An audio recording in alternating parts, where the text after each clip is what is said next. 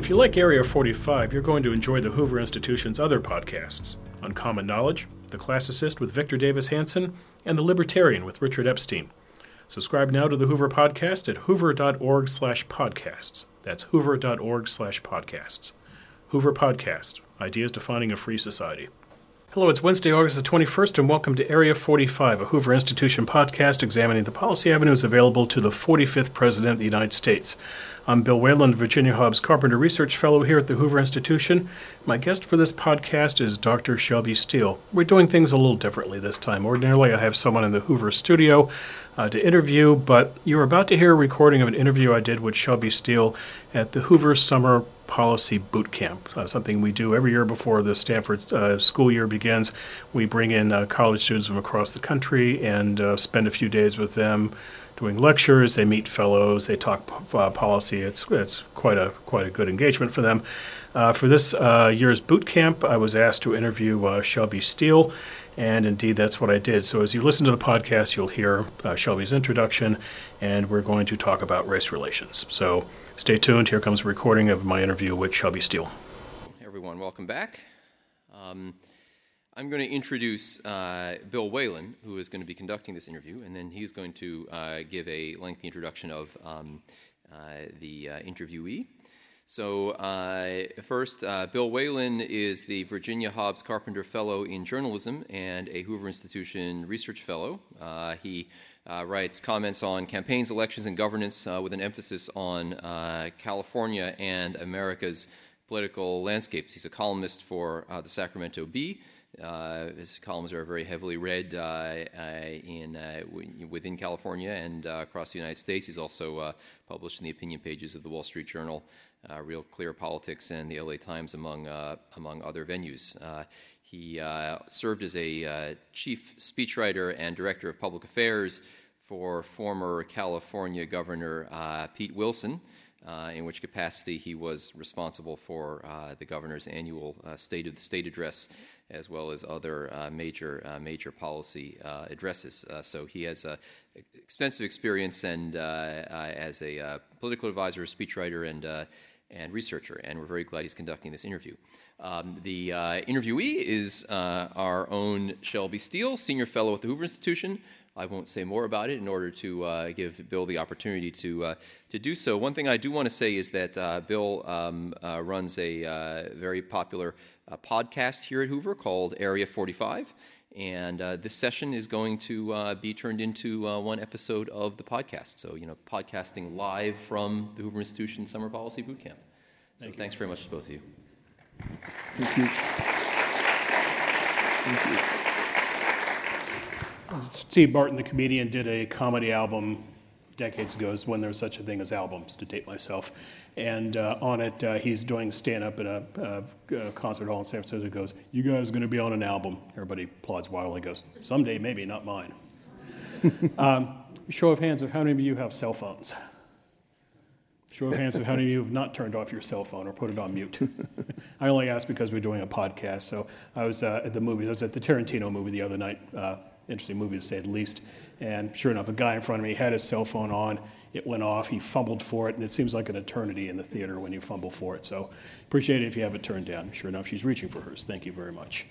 Um, about our distinguished guest today. Shelby Steele is the Robert J. and Marion E. Oster Senior Fellow at the Hoover Institution, specializing in the study of race relations, multiculturalism, and affirmative action. He has written widely on race in American society and the consequences of contemporary social programs on race relations. In 2006, Shelby Steele received the Bradley Prize for his contributions to the study of race in America.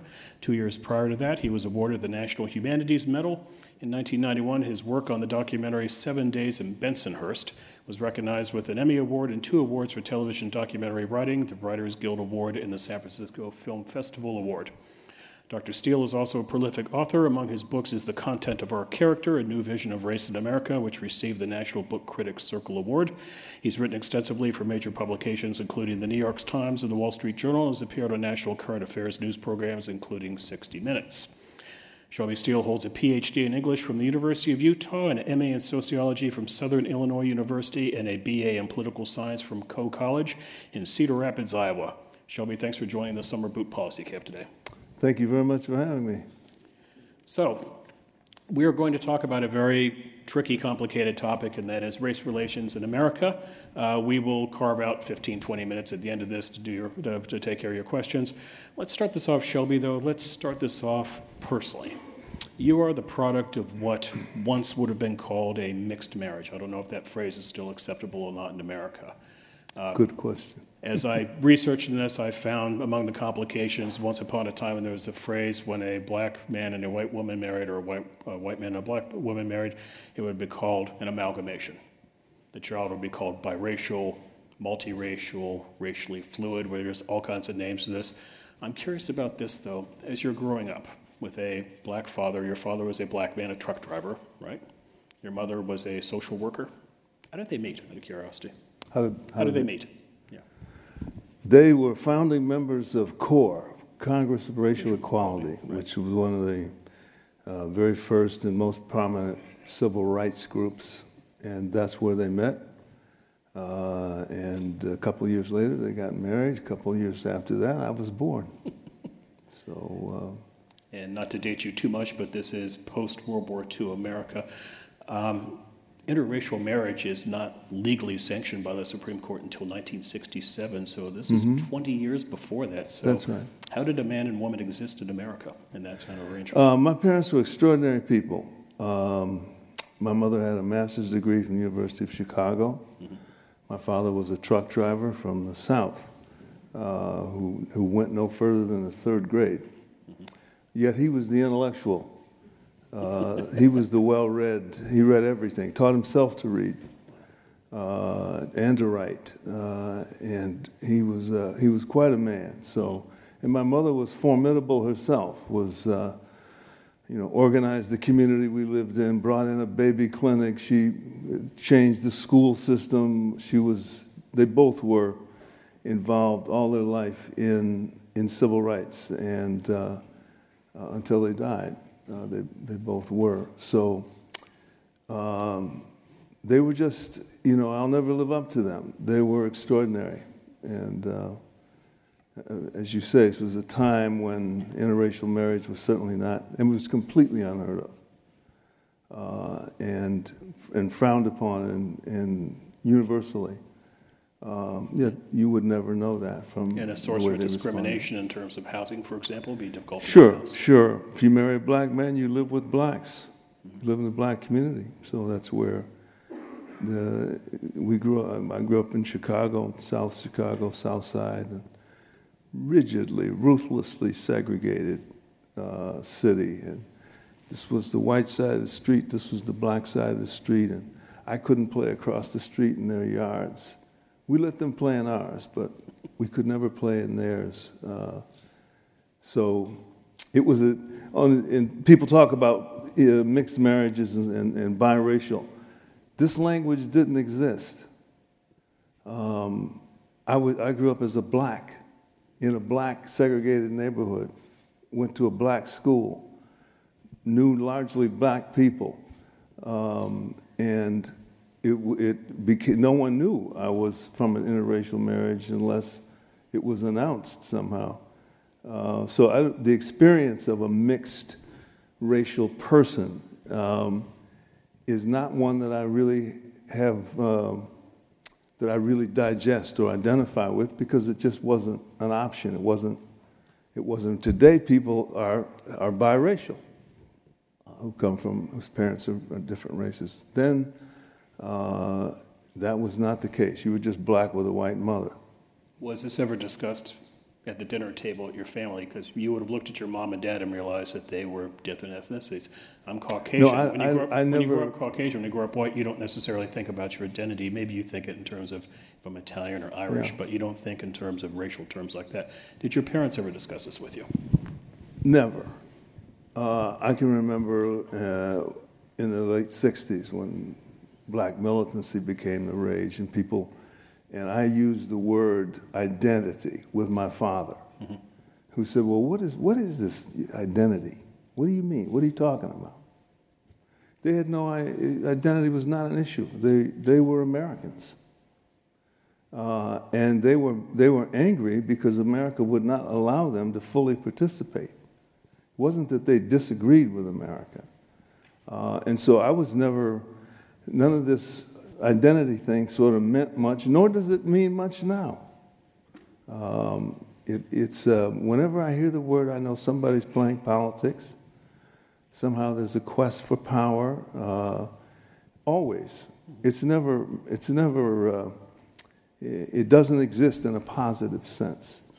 Um, what what the blessing of America is that we're allowed to live as individuals. I insist on that. That's my radicalism, uh, and I got that from my parents. You would have come of age in the middle 1960s. So mm-hmm. we have an audience here. Everyone in this audience is somewhere between about 19 and early to mid 20s, right? So, um, you're telling them how old I am, is what you oh, They're good at math, they'll figure it out. Um, you would have, so by the time you would have been old enough to drive, let's say, or vote, it would have been the middle of the 1960s. About 19, the first election you would have voted in would have been 1968. Right. So you came of age in a really fascinating time in America, the 1960s, right on the heels of the Civil Rights Act of 1964, right before Martin Luther King is assassinated. This is a time of both promise and also peril in America. Can you explain to this audience what it was like to be of that age at that time in America versus today? Uh, I, yeah, I, I, could, I, could, write a book about that. um, as I say, I grew up with parents who were in the civil rights movement. I was in the civil rights. I demonstrated. I did all of those things. Um, in my family, Dr. King was a newcomer, and we were very insecure about whether he really had a good feel mm-hmm. for for civil rights or not.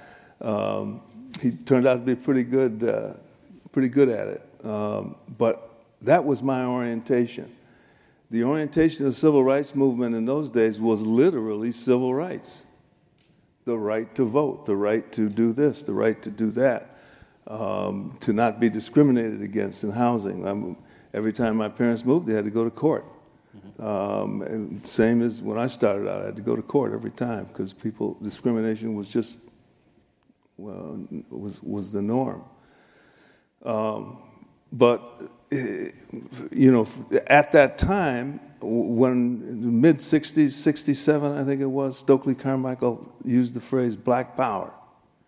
No one had ever heard that before. It was audacious.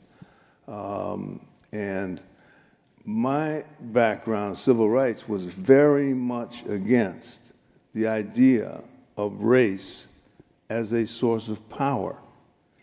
They understood that race, anytime it was, it was brought out and emphasized in any way was a power move on the part of somebody.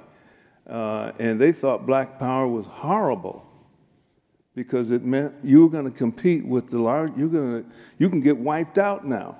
The only thing we had going for us was the fact that, that race did not make us different, did not bestow an identity, that we were American individuals who had the right to live that way. Um, and so this was a this was a very tense moment in Black America, uh, and the sort of I suppose you'd call them the avant-garde at that point, H. Rap Brown, Stokely Carmichael, Eldridge Cleaver, any number of others, um, moved things into race and identity and blackness, and blackness was beautiful and you're celebrating this identity. We're still in that sort of militant, racially focused uh, idea, identity focused idea of ourselves, which has turned out, as my parents would have predicted, uh, disastrous. Um, it, it, it, has cut us off and, uh, at, at the knees. Right at the moment when 64 Civil Rights Bill, when we first became free and got freedom. Um, then, in, within two years, we'd given it away because we were, we were going to be black and be honored and, and celebrated and so forth uh, because we were black. Well, it was um, I myself, now, you be personal about it, uh, went with that. I was torn. Uh, but as, as time went on, as the 60s deepened, I was the student, student, the president of the Black Student Union at, on my campus. Uh, we went in, we took over the president's office. I smoked cigarettes, then I let the ashes fall on the floor. Uh, we, there had to be a, some sort of display of arrogance, uh, and we were all proud of that. And um, the, the thing that, was, that will fascinate for me forever is that after I gave this long rant and let the cigarette ashes all over the floor, I just knew the president was sitting there, was going to, you know, bring down the gods and, and throw us out. He didn't. He got up. He said, Let me see your list of demands. He went over the list, right on the spot, okayed almost the entire list, even though there were silly things on that list um, that made no, made no sense. Uh, well, it was my, one of my first experiences with white guilt. Mm-hmm. Um, and the terror, the idea that he was afraid of me, who had no, was black and had no place in American life, and what was revolutionary to me. And, uh, uh, and as time went on, came to understand that the real unacknowledged power in race relations in America is not black anger, it's white guilt. We have, as blacks, defined ourselves in order to exploit that guilt. We've created a black identity grounded in victimization uh, that, that simply would not exist were it not for white guilt. Were, not, were whites not like my college president willing to jump out of their seats and give us everything we wanted. Suppose he had said, eh, Hey, you can demonstrate all you want. You're not going to get this and you're not going to get that because it doesn't make sense. It doesn't make sense to stop teaching Western civilization because there was colonialism and imperialism. Then you'll be ignorant. You won't know what the Enlightenment was. You won't know what the Reformation was. You, don't know, you won't know the principles that evolved over so many centuries, millennium.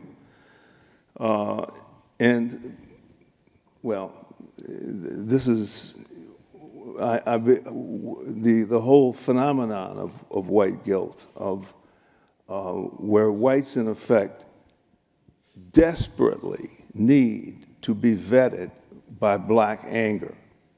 The angrier the black, the better. Um, that's the, that we have allowed as blacks, we've allowed that to corrupt us. And we produced a whole generation of leaders Al Sharpton, Jesse Jackson, people I know, uh, who just really had a heyday uh, on, on white guilt. Hundreds of millions of dollars shaking down American industry um, transforming the school system in America, which is now a shadow of what it was when I was a kid. Um, whites have just simply been lived in terror, literal terror of being seen as racist, and will not do anything to, to breach that. And we have, if we, every white knows if you, if you get, to, if you come to somehow be seen as a racist, uh, you're finished. You're going to be vaporized. Your career is going to be what? You'll have no, no place. Okay, let's, let's talk about that word racist. Uh, it gets thrown around in this political environment, election coming up. Democrats call Republicans racist, Republicans call Democrats racist. It's a word I think that is being over harvested, overfished, overmined. I want to read to you three quotes, Shelby, and I want you to tell me if these three people are, in your opinion, racist. First one is the actor Liam Neeson. How many of you know Liam Neeson? How many of you go to Liam Neeson movies? Eh, not too many. it's kind of a it's kind of an acquired taste. Liam Neeson. He is uh, last year promoting a movie called Cold Pursuit. It's a revenge movie. He is doing an interview and he is asked about his experience with violent crime. And he tells a story of a friend who was raped 40 years ago in the streets. And he said he, quote, once roamed the streets, his words, he roamed the streets in search of, his words, exact words, the black bastard, the black bastard, the word he used, who allegedly assaulted his friend. So Liam Neeson, number one. Number two, Hulk Hogan. How many of you know who Hulk Hogan is? How many of you go to pro wrestling? Liars. Yet somehow you know who Hulk Hogan is. Hulk Hogan is caught on a sex tape. Not a good thing to be caught on a sex tape necessarily. Also, not good to have audio to go with the video. But there is audio on the tape. And on the tape, he is caught saying the following about his daughter quote, I'm going to let you guess what some of these words are. Quote, if she was going to F some N word, I'd rather her marry an eight foot tall N word worth $100 million, like a basketball player. So Liam Neeson, Hulk Hogan, and then our third contestant, Shelby, Donald Trump, who says of four members of Congress, all women, all minorities, quote, why don't they go back and help fix the totally broken and crime infested places from which they came? Is this all racist? Well, if you mean by my meager lights, is it racist? it gets um, portrayed, all these are portrayed by the media as racist episodes, and they all have the thread, which you right. alluded to earlier, in which they're possible career enders or time spent having to explain what you said. I don't care whether they're racist. It's a, this is the thing that's so fascinating about American uh, racial. Why would I care? say what he wants to say. They can, you know, they want to, they want to speak in that way. Then, um, then they're, they're, perfectly free. It, it, the thing that we have to understand is that the systematic oppression of Black Americans is over with. It's over. Thank God it's over. I grew up in segregation. I know intimately what real racism is like. These are trivial little things. Um, nothing for me to worry about. I'm going to worry if people say, well, well, because you're black, you can't go to that university or you can't uh, follow this profession, you, some restriction on my life. Mm-hmm. Um, and so, what the, the only only liberals are interested in those questions of whether that, that's racist or not. That's how white America plays with these, these little silly things that have nothing to do with, with what, he's, what Liam Neeson says. Is what Liam Neeson says. It, it is, or what, what uh, Donald Trump says, uh, is what Donald Trump says. It, it doesn't, there's no mechanism anymore in American life to use that to oppress me. I'm free. I'm absolutely free. My problem today is not racism, it's freedom. I don't know what the hell to do with it. Four centuries of oppression uh, hurt your ability to seize freedom and know how to live with it and, and turn it to your advantage. It's, it becomes a very frightening thing. That's the situation black America's in today. This kind of thing, I'm, I'm not going to miss a beat. Right. But the president, Shelby, has a problem, and it's perception. Quinnipiac. Quinnipiac is a university in New York. They do polling. Poll came out last month. 80% of African Americans think the president's a racist. 51% of all Americans think he's a racist. Now remember back to yeah. Watergate with Richard Nixon, where he famously yeah. says, I'm not a crook. He has to spend time trying to disprove a negative, and that's a situation Donald Trump is in right now, trying to disprove a negative that he is. Can not. he do that? I don't know if I'm asking you. Can he do when, this? Who's ever done that? I don't know. Has anyone ever done it? Not that I know of. That, that's why we. That's why it's used so much. It, anytime somebody uses racism, the word, the term racism, they're looking for power. They're exercising power, and there is enormous power in in that word. I can what, I can go and complain to the head of Hoover Institution that you you uh, were racist when you interviewed me, and that would get some attention. That would. and if, if I got some other people to go along with me and say, yeah, we were there, we witnessed it, you'd be in real trouble.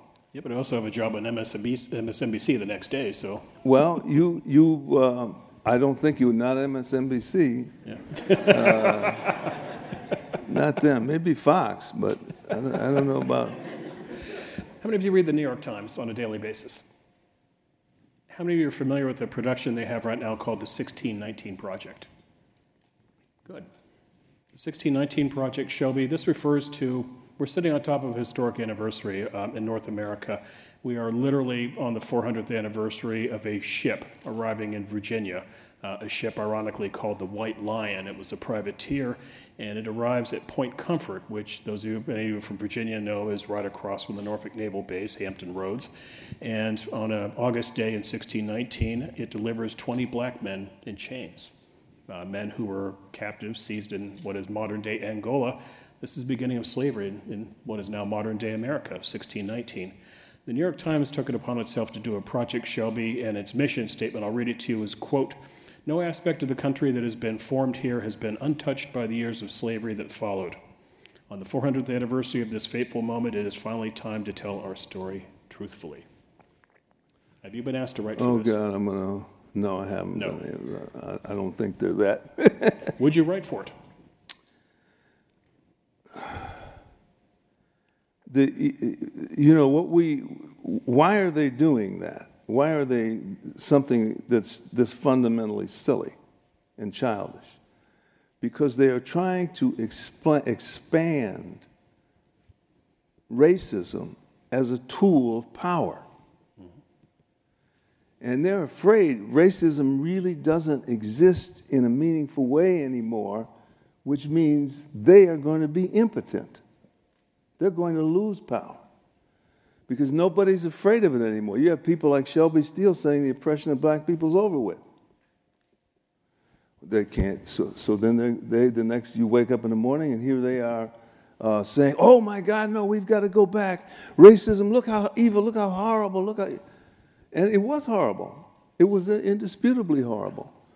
Uh, but what does that have to do with the situation? What they won't say in the New York Times is that by almost every indication, every measure, racism is diminished or disappeared in American life. Mm-hmm. In fact, in American life, white guilt is a far more uh, likely where, where there is a kind where whites are simply trepidatious, live in, in, in, some, in anxiety about whether they're going to be seen as racist or not. That's the real story. So if the New York Times wants to, wants to do that, but I'm sick and tired of people like the New York Times using black people once again for their means to power. Not blacks, but their means to power. The New York Times, liberalism generally in America. Uh, and so, what, what is valuable to, to white liberals is an angry black man. They love nothing more. Than, and, and God knows if he's really victimized, then you, you lift him to sainthood. I'm doing a, a, a doc, film documentary at the moment and researching people and done a lot on Ferguson, Missouri, and the shooting of Michael Brown and so forth. Hands up, right? Yeah, hands up, don't shoot. Um, and so last week I was, was there, and uh, the father was this fifth anniversary of the shooting, uh, and the father's there, and, and at this of, of Michael Brown, and and it was choreographed. The New York Times was there at the news conference. Uh, all the major newspapers were there. Time magazine was there. Not a single black person from Ferguson was there. Not one. Uh, they, they, why, was the, why was the media there like that? Power. They see, they see the, the, tra- the killing of a black man as their source of power. Their, their, the Democratic Party in America is based entirely on the idea that they fight the menace of racism and Republicans don't. And, and so it's, they, they find a moment like that electrifying. Week before that, we were on the south side of Chicago. In, in 2016, 762 black kids were shot and killed. 3,000 were wounded. No media, no interest on the part of the president, the attorney general. All those people were in Ferguson when one kid got shot and killed by a white policeman. They were, it, it they were ha- in Happy City. They had black victimization. Once, the, the, once you have the, the, the black victim, you have power. You can, you can elect people to office. Barack Obama is, was the president for no reason under the sun except for the fact that he was black. And he gave millions and millions of American people an opportunity to vote in a way that proved that they were innocent of racism. American, he understood that America is, is hungry to prove this uh, and, and to take the, the, the high ground. Well, he wasn't much of a president um, in, in many ways, but he got elected two times. Uh, made one mistake after another in foreign policy, domestic affairs. Uh, but he, th- that's, I think, the power that, that liberalism in America has had since the 60s, coming out of this black militancy and so forth. Um, and of course, the people who get hurt, here's the thing this is, this is my passion. The people who get hurt are black people. Because we sit there stupidly, there's no other word for it, and define ourselves as victims uh, of white guilt, of, not of white guilt, of, of white racism. And we then, therefore, congeal and make a, a hard identity out of being a victim. Well, how well the victims do in life? So, in a sense, we, we've, we've gotten lost. We're, we've sold our soul in the hopes that we can get white, some, white people somewhere to fix all the problems we have. Now, where has that ever happened in the human condition? People can feel all the guilt that whites can feel all the guilt they want to feel. Is that going to get you ahead? Is that going to help your, your child develop and learn to read and, and uh, do well in school and, be, and so forth and, and, uh, and, so on up the ladder? Uh, this, I, this, this is the tragedy of, of unspoken tragedy of American life, I think, is that we, the people that, we, that, that liberalism tries to help are precisely the people that liberalism oppresses.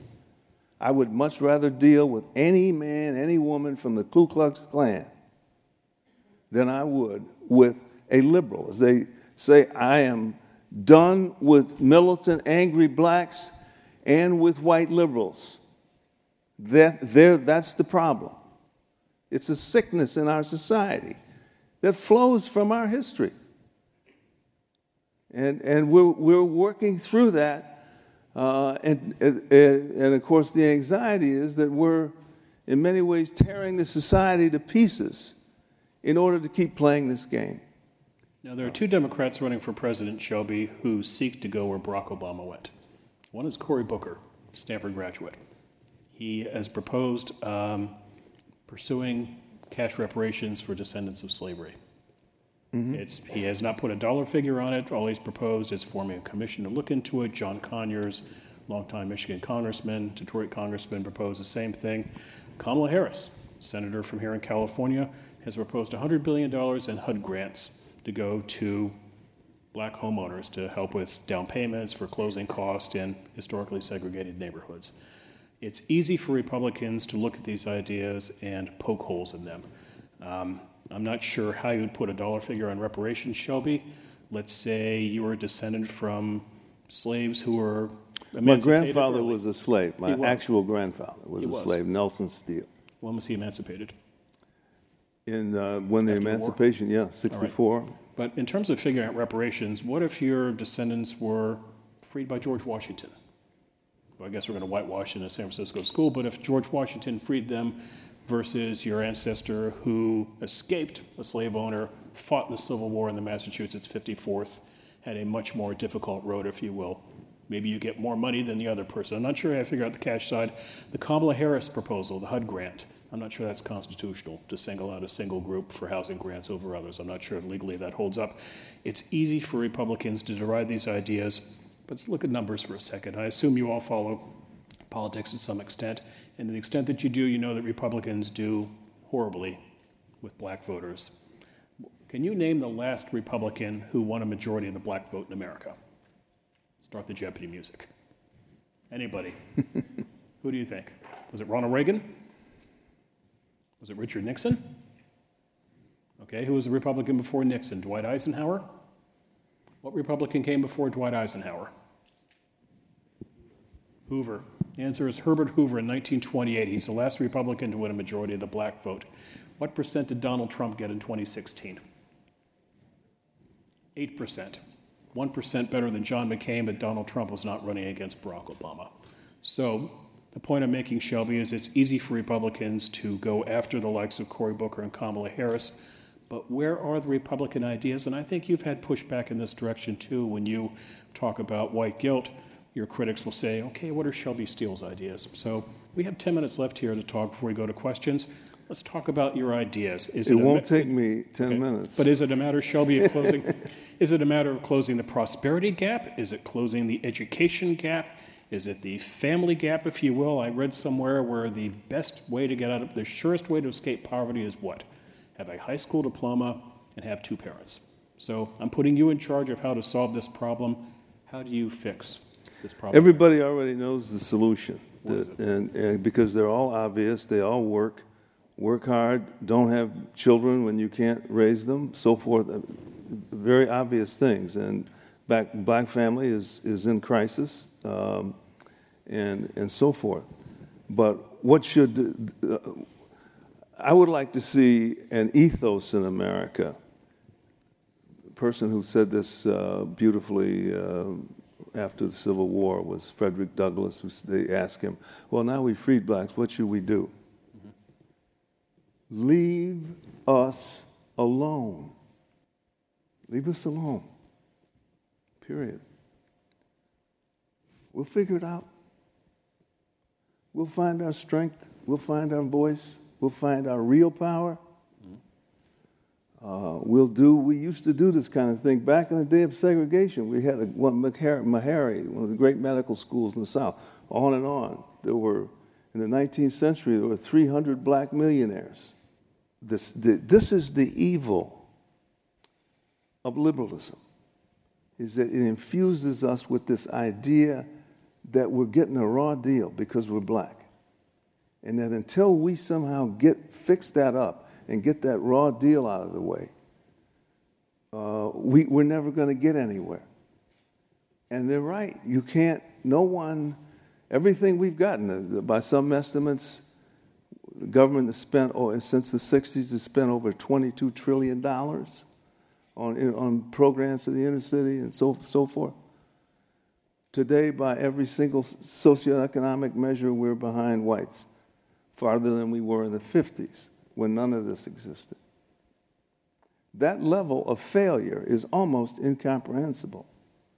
Yet we completely ignore it and wonder about what? Reparations. If, if, as far as I'm concerned, my test for, for other blacks, if you give me all the reparations you want to give me, I'm going to tell you to stick it where the moon don't shine. I'm going to have my dignity. You're not going to take that away. And in the end, at the end of the day, that's what we're talking about. What kind of self-esteem do you have? What kind of pride do you really have? When you, you have children and you don't raise them? We met in the inner city. I was talking to one kid who's 19 years old. He's already got two kids. He started at 16. Well, if you don't, if the, the issue here is self pride, is self esteem, you do, let white people worry about reparations. Let other people be foolish. We should not waste our time, not one minute. Affirmative action. So, what you do is you take the stigma of black inferiority and you, you then impose it on us once again by saying you wouldn't be in these universities if you weren't black. So, it, again, you're rewarded for your inferiority, not because of your talent. And so you have no pride. You think the thing for me to do is cry and beg. You become, as I say, a militant beggar. And society is so damn guilty, they know they go over the details of, of, of, slavery and all this all over again, that they're quite happy to put a little something in your hand, just a little something. When you say, I'm going to go out and I'm going to make it on my own, I'm going to take it, then you'll be where you need to be. Until we do that, then we're going to, in fact, live on an inferior existence. There's nothing you can do to help us. Frederick Douglass said this 150 years ago leave us alone. Booker T. Washington said, cast down your buckets where you are. I love that. Those two, that, those two things are my, uh, my model. So, so reparations is we can have a big fat uh, debate over that, and blacks are still going to be at the bottom of every socioeconomic measure the, uh, that we have. Final question before we do Q and A, Shelby. You're attending an American university right now. You're in your teens, your 20s, and you want to learn about race and race relations, history, social sciences. What do you study? What would you read? I would read uh, number one. I, that's a that's a good question. I'd be here all day to, because when I was that age, I was I, I was really hungry to find out. Uh, one of the first people I just fell passionately in love with was James Baldwin. Um, now, p- politically, toward the end, I disagree with everything he uh, he said, but he opened up the experience. He saw whites and blacks as human beings, and he the distinction is that people will say, well, when you're talking about the race problem, that blacks have the, have, a, have the race problem. No, no, no, no. Blacks don't have a race problem. Human beings have a problem with race. We don't do very well with it. We keep asking it to do things it can't possibly do. We think it means something that it doesn't really mean at all. We keep acting as though it's the door to some sort of illumination. It's the door to darkness. But we keep thinking that it's, it's, uh, it's, it's going to just um, bring, us some, bring us something. And, and uh, uh, so, again, I, Baldwin helped me understand that.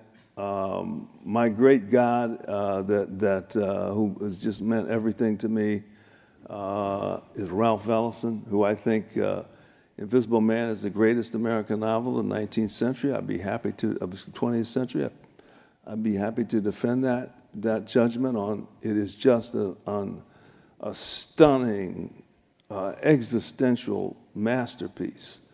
Uh, you want to understand what you, you really go into uh, the black American experience, not in some silly idea with racism or not racism, but, but how do we deal with it as human beings? Because the thing is, at the end of the day, we're all human.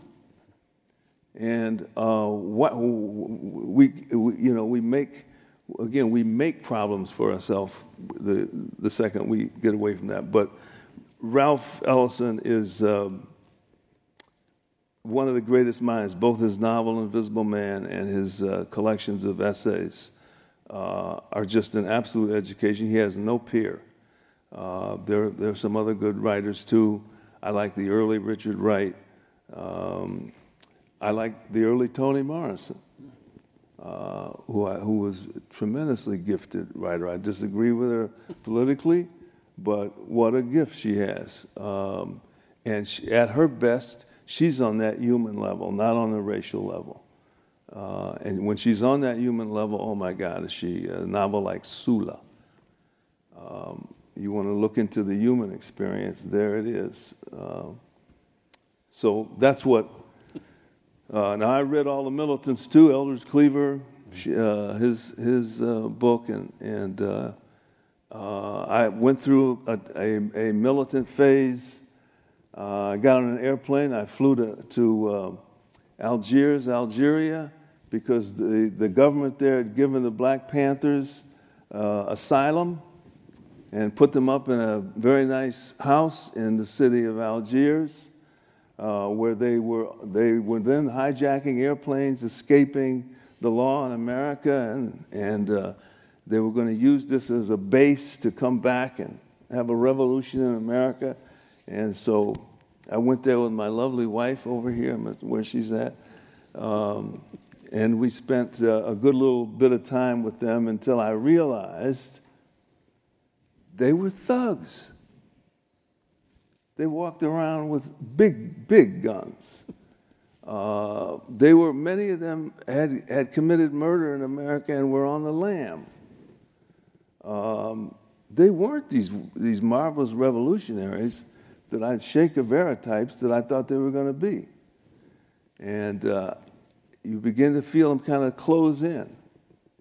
And at, point, at which point I ran to the airport with my wife, and, uh, and uh, we flew out of there, out of that country, and landed in Nigeria in the middle of the Biafran War, and we were held in the airport for I don't know how many days at, at gunpoint before they finally gave us a plane to get out of there. But so I was I flirted with with militancy, uh, but when I came back home from that uh, trip, I, I said very clearly, I'm going to go to graduate school. I'm going to I'm to make something. I'm going to uh, make a life here. Uh, it may not be perfect, but I'm going to make a life here. And uh, so my views slowly began to evolve And That's when we began to fear. a, a, a different direction altogether. There is a lot more we can talk about. We could talk about the Obama legacy. We haven't brought up Colin Kaepernick. A whole lot we can get into these days, but I think we owe it to you to take some Q and A. So, got a question? Raise your hand. Just wait for the uh, the microphone. Yes, uh, you right there, ma'am. Thank you for being here today. My question is, what is your opinion on the term white privilege and it being thrown away, uh, thrown around college campuses? And if you think racism is a, a tool that's only exclusively used towards minorities, or could you be racist towards white people or Asian people, or can you only be racist towards um, Black Americans? Uh, well, quickly, the last question: racism. Anybody can be racist against anybody. Um, I can say, oh, I hate all uh, Berkeley students. They're all this way and they're that way and, and, and so forth. Um, white privilege is nothing but a way to, ex- nothing at all, but a way to expand black victimization, which in America today is enormous power. So we, we, no one will tell you what white privilege is in any real way, um, except to say that it, that, that it exists and that's where black victimization comes from. And that the police are trying to put all black men in jail and, if the, and shoot them. And this, we have to expand this, this notion. This, this is the trouble the left is in. We won. The left won its great its freedom for minorities, won that battle. And so now they've got to have another menace to fight against in order to justify their existence. Liberalism has no, no good menace today. And so they go back and say, well, oh, racism is still here. We still have racism, and that justifies our quest for power.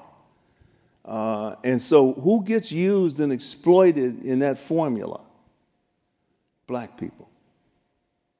Because white privilege means black victimization. Uh, so it's a con game. Uh, we have a, a, word for it in Black America trick bag. It's a trick bag. And I'm ashamed that we don't see it as such. We know better. We're smarter people. We should be the first ones to tell white people, you got a problem with guilt, that's your problem. I am, I got a, I got a life to live here. Hi, um, thank you so much for coming today. I am the Black president of the Wellesley College Republicans. My treasurer is Black, and the majority of our e board are people of color. Um, but constantly, when even trying to address policy discussions on campus, we're told that we suffer from internalized oppression, and that essentially cuts the conversation off at that. I'm wondering what advice you have for black conservatives on college campuses and how you how if at all you would hold a conversation with someone who focuses completely on the color of your skin rather than even addressing your policy points. Well, you said it very well there uh, at, at, the end. Um, you know, ask them why they feel a need to focus entirely on the color of your skin.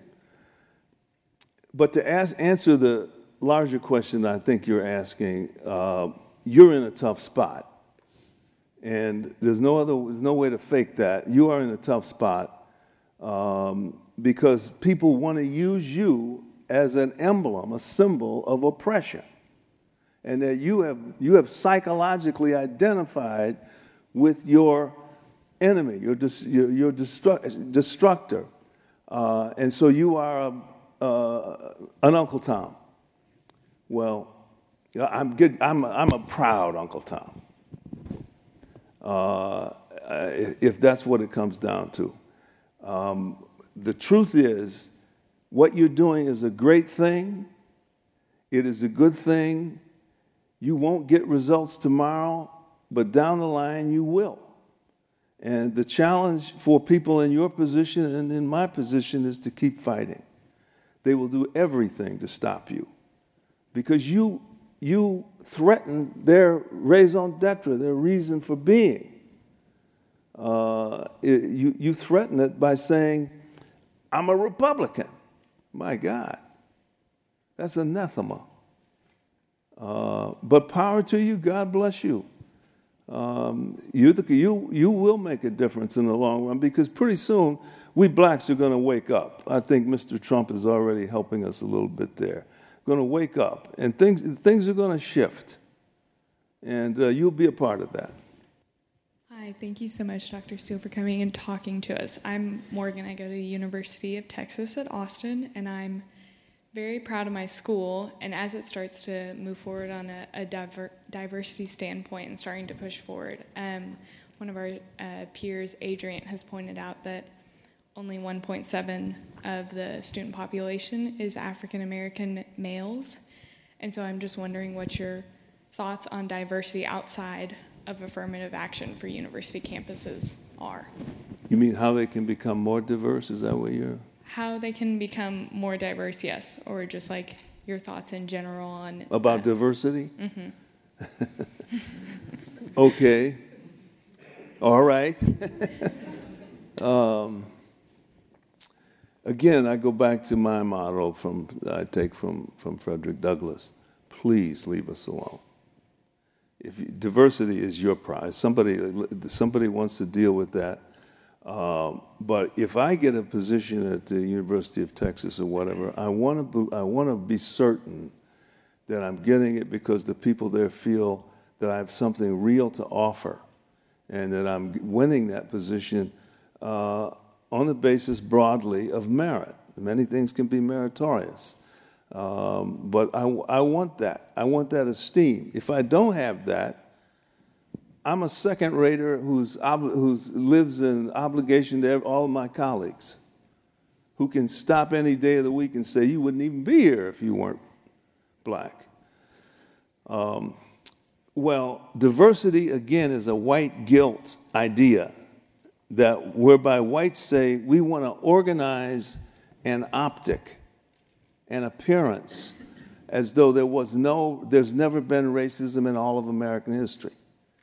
So diversity is, is optical, it's about optics, not about the real fundamental human equality of, of people. Uh, and so it's worthless. It's a, it's a distraction. It is a device by which guilty whites can say, I'm not, I'm not a racist. Most race policy in America today is driven by the idea that um, uh, is simply a vehicle by which whites say, I'm not guilty, I'm not a racist. Yes, you are. If you, if you go along with diversity, you by definition have to be a racist. It's a race mathematics. It's a race. It's a racial optics. We don't have enough people of word that fascinates me people of color. When I grew up, it was colored people. Now it's people of color. What's the difference? But if you call me a colored, that's almost as bad as the N word. Um, uh, and what, what's the, what, you know, what, the, the, the confusion that, that um, it becomes almost absurd the way we talk about race and, and, and so forth today because of this, this fundamental sense that you can have something like diversity and, and uh, it's a, automatically a good thing. Uh, and so I'm all for it, just like I voted for Obama. So I had not really heard about the 1619 project done by the New York Times, but would you say that's studying African American history or continuing this research is wrong in any way, or if it is something that should be done, how would someone go about it without exercising power, in your words? Well, when I was in high school, I read a book called Before the Mayflower by Lerone Bennett. Story of just what they're talking about now, 50 some years later. We've always been doing research on it. How do they know if the research hasn't been done for a long time? Um, It is simply another way to expand black victimization. We've overlooked their history. Now we have to go back and have a whatever it is, a 1619 program and, inclu- and we use the word inclusive uh, and include them. Well, my idea, my idea is that history is history, and, and people who are historians should be studying fully in every eh, all its detail American history, which means you would certainly study the the Mayflower and what what does and the the, be, the very beginnings of slavery and how it evolved in American life. That's that's reality. That's what history historians do. It's not a, it, don't do it for the sake of my identity. Do it because you're an historian and you want an accurate record of history. Um, but it's not a gift to me. I, I now know there was there were slaves on the Mayflower. Well, I knew that 50 years ago. So what? Uh, well, somebody's trying to. This is how really base and manipulative race, racial politics and policymaking uh, have become. Um, again, it, it's a field of power. It can only be understood as it has nothing to do with reality, everything to do with power. Uh, and we don't have in American society at this moment any real menaces that we can organize a, polit- a political movement behind. We are a very advanced, free, wealthy country. We are so blessed. And so we have to now, and the only thing we can grab onto is our history of slavery to give us a menace. Uh, even though the people who are supposed to be menaced are now free and can do whatever they want to do.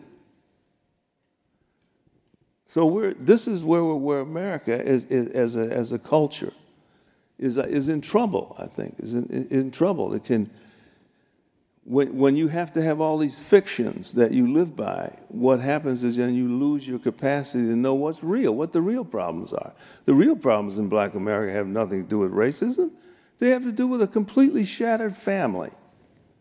76, 77% of all black children are, today are born with no father. Anybody can tell you that, that, that the, the absence of a father is a, is a destructive thing. It's not insurmountable, but it's, it places profound barriers to the, the development of the people, of, of children in that, sort of, in, that, in that kind of a circumstance. Uh, and you, you walk around, as I did recently, Ferguson, Missouri, and, and St. Louis and Chicago, and, and you see 14, 15 year old boys who cannot read or write, who uh, stay here with an uncle for a certain amount of time, there with another. You know, the, the racism is not there. is, is not their problem. Their problems are human. But when we keep politicizing race and so forth, then we cover over the reality, uh, the, the, the real destructiveness. There should be a, a campaign to put the black family back together. To do, but you have to do some difficult things uh, to do that. You have to ask blacks to, to really take responsibility for themselves and do better. You have to say, yeah, maybe we did have slavery, maybe we oppressed you, but you're, not, you're free now and you need to take more responsibility for advancing. What's, but now responsibility is a verboten word when you're talking about black people. Yet responsibility and self-reliance is the only thing that, that, that blacks uh, have or ever will have to, to move ahead in American life. Let's do one last question, but it's going to have to be an awfully quick one. And Thank you. Um, I have a question about the labor market for blacks relative to those of whites. Um, there's a lot of economic research that shows that black men earn less on average or with earn less than whites with similar skills. And there's also a paper that shows that if I'm if it's a randomized control trial that sends out resumes with um, black sounding names and white names, and they show that for every 10 resumes sent out by a white person, they get a call back, whereas for every 15 resumes sent out by a black person, they get a call back. So, if not racism in the labor market, what else do you think could be driving these differences? What else I think? What could, Driving these differences in labor market outcomes? What's driving those differences is the fact that as, as blacks, we have not decided to become competitive and to compete with other people, other groups. Uh, we keep thinking that our victimization will get us something. And this is perfectly human, human, this is understandable. You come from a group that's been systematically, devastatingly oppressed for four centuries they're going to believe once they get free that all of that suffering, all that oppression adds up now to a ticket to ride, a way ahead. And, and I, am the, you know, uh, we're, uh, we're, we're back in that same thing. My victimization is now going to be rewarded in some way. No, it's not. Uh, I don't know whether there's racism. Maybe there is racism there, maybe there isn't. Uh, but that's no excuse for uh, neglecting to move ahead on our own, to be responsible. Um, and, and all the laws are in our favor. It's against the law to discriminate against people. When you run into that, take it to court. I did. One. Uh, got a house that I was, was not allowed to rent because I was black. Well, guy, a judge took him, gave him the highest fine possible under the civil rights law. Well, do that. Uh, and you, and, they'll, and that, will, that discrimination will, will go away at that point. But you're fighting real discrimination there. Um, and that's, God knows, that's, a, that's wonderful. But our problem is much deeper, much broader, is that we have not decided to compete uh, on, uh, with other groups in American life in those areas where we do decide to compete with other groups in American life sports, music we don't just do well, we dominate. Well, why do we dominate in basketball, for example? Well, when I was a kid, I played basketball. Every you put a basketball around me, I'm gone. Blacks, we loved it. We'd be out there Saturday morning at seven, we'd play until dark. In other words, we worked hard at it. The standards rose and rose and rose. The competitiveness was more and more intense. Uh, and we got so good they couldn't keep us out anymore. We took over the sport. We're doing the same with football. Anytime we, we decide to get to go well, basketball players get discriminated against too, don't they? Why, why don't we do that in the sciences? Why don't we do that in the law? Why don't we do that in, in business and other areas? Uh, because we keep believing that victimization is going to get us ahead. It, victimization didn't make us good basketball players. Hard work did. We're not natively born better. We just worked harder at it. Folks, Please join me in th- thanking Shelby Steele for joining the policy group. Thank you. Thank you. Thanks for having me. You've been listening to Area 45, a Hoover Institution podcast on the policy avenues available to America's 45th president. If you've been enjoying Area 45, please don't forget to rate, review, and subscribe to us on iTunes. And if you wouldn't mind, please spread the word. Get your friends to have a listen. The Hoover Institution is online at www.hoover.org. While you're there, I recommend that you sign up for Hoover's Daily Report, which delivers the best work of Dr. Shelby Steele and his colleagues to your inbox every weekday. The Hoover Institution has Facebook, Instagram, and Twitter feeds. Our Twitter handle is at HooverInst. That's at Hoover INST. If you want to read more or learn more about Shelby Steele and his remarkable story, you can find his writing at Amazon.com. But I also encourage you to go to the Hoover.org page and read his biography, and there you'll find a lot of his very fine works. For the Hoover Institution, this is Bill Whalen. We'll be back soon with another installment of Area 45. Until then, take care. As always, thanks for listening. For more podcasts from the Hoover Institution, please visit hoover.org or Hoover's channels on iTunes, iTunes U, Stitcher, and SoundCloud. I'm Chris Dower for the Hoover Institution. Thanks for listening.